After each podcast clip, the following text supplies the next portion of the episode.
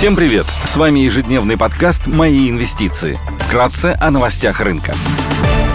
Глобальные рынки.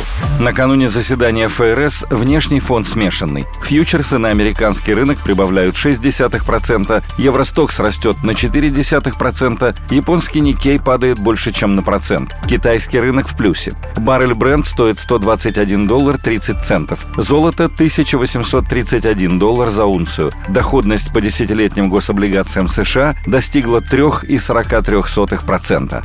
Сегодня Пройдет заседание ФРС. Большинство инвесторов ожидают повышения ставки на 50 базисных пунктов. При этом некоторые эксперты считают возможным повышение сразу на 75 базисных пунктов на фоне ускорения инфляции.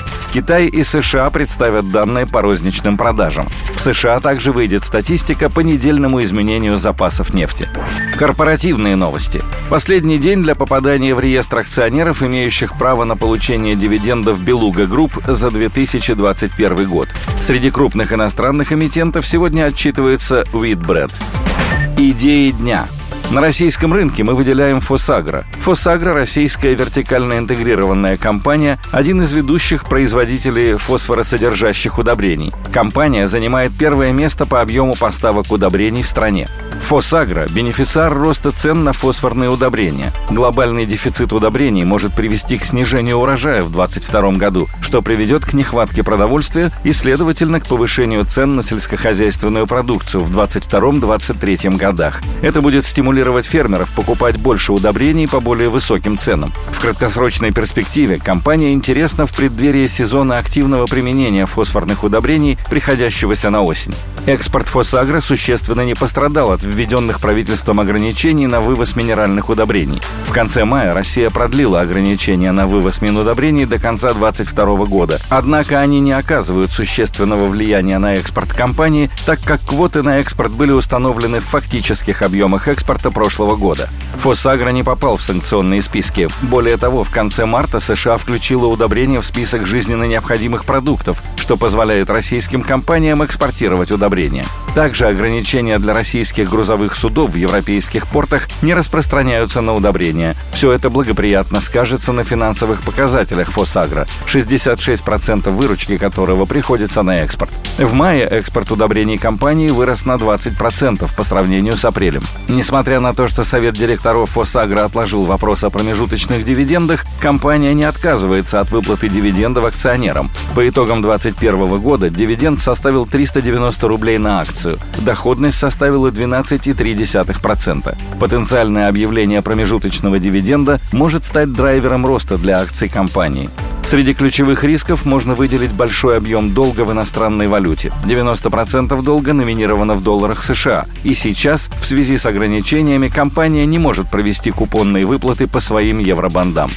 На американском рынке акций предлагаем обратить внимание на бумаги Altria Emol. Altria – американская компания, один из лидеров мирового рынка табачных изделий. В моменте акции теряли в стоимости порядка 10% после того, как Морган Стэнли понизил рекомендацию по компании. Аналитики ожидают, что высокая инфляция и более слабые потребительские настроения могут негативно отразиться на продажах сигарет. Курительный табак продолжает занимать высокую долю в доходах компании. На него приходится около 89%. Рентабельность данного сегмента по операционной прибыли сохраняется на уровне 60%. По итогам первого квартала высокие цены на табачную продукцию поддержали доходы компании в категориях курительных изделий и некурительного табака. Altriа способна перекладывать рост издержек на потребителя, так как курильщики могут поглощать рост цен из-за сильного привыкания к сигаретам. Сохранение проинфляционных тенденций может оказаться плюсом для компании.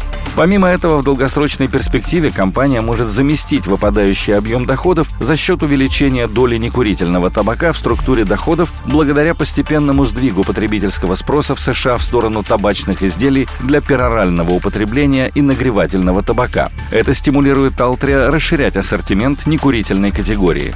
Например, в первом квартале 2022 года компания отгрузила более 18 миллионов упаковок продукции под брендом ON, что на 98,9% выше, чем в прошлом году. Altria намерена и дальше расширять производственные мощности, а также улучшать коммерческую доступность продукта.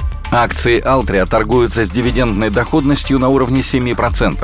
Также компания регулярно проводит обратный выкуп акций. Текущая программа рассчитана до конца 2022 года. Оставшийся объем программы выкупа – 1 миллиард 200 миллионов долларов из зарегистрированных 3,5 миллиардов. Менеджмент прогнозирует рост скорректированной прибыли на акцию на 4-7% или 4,79-4,93 доллара на акцию по итогам 2022 года. Также менеджмент планирует выплатить около 75% от скорректированного EPS в виде дивидендов за год. По форвардному мультипликатору P на I, который сейчас находится на уровне 10,6x, компания торгуется с дисконтом к конкурентам.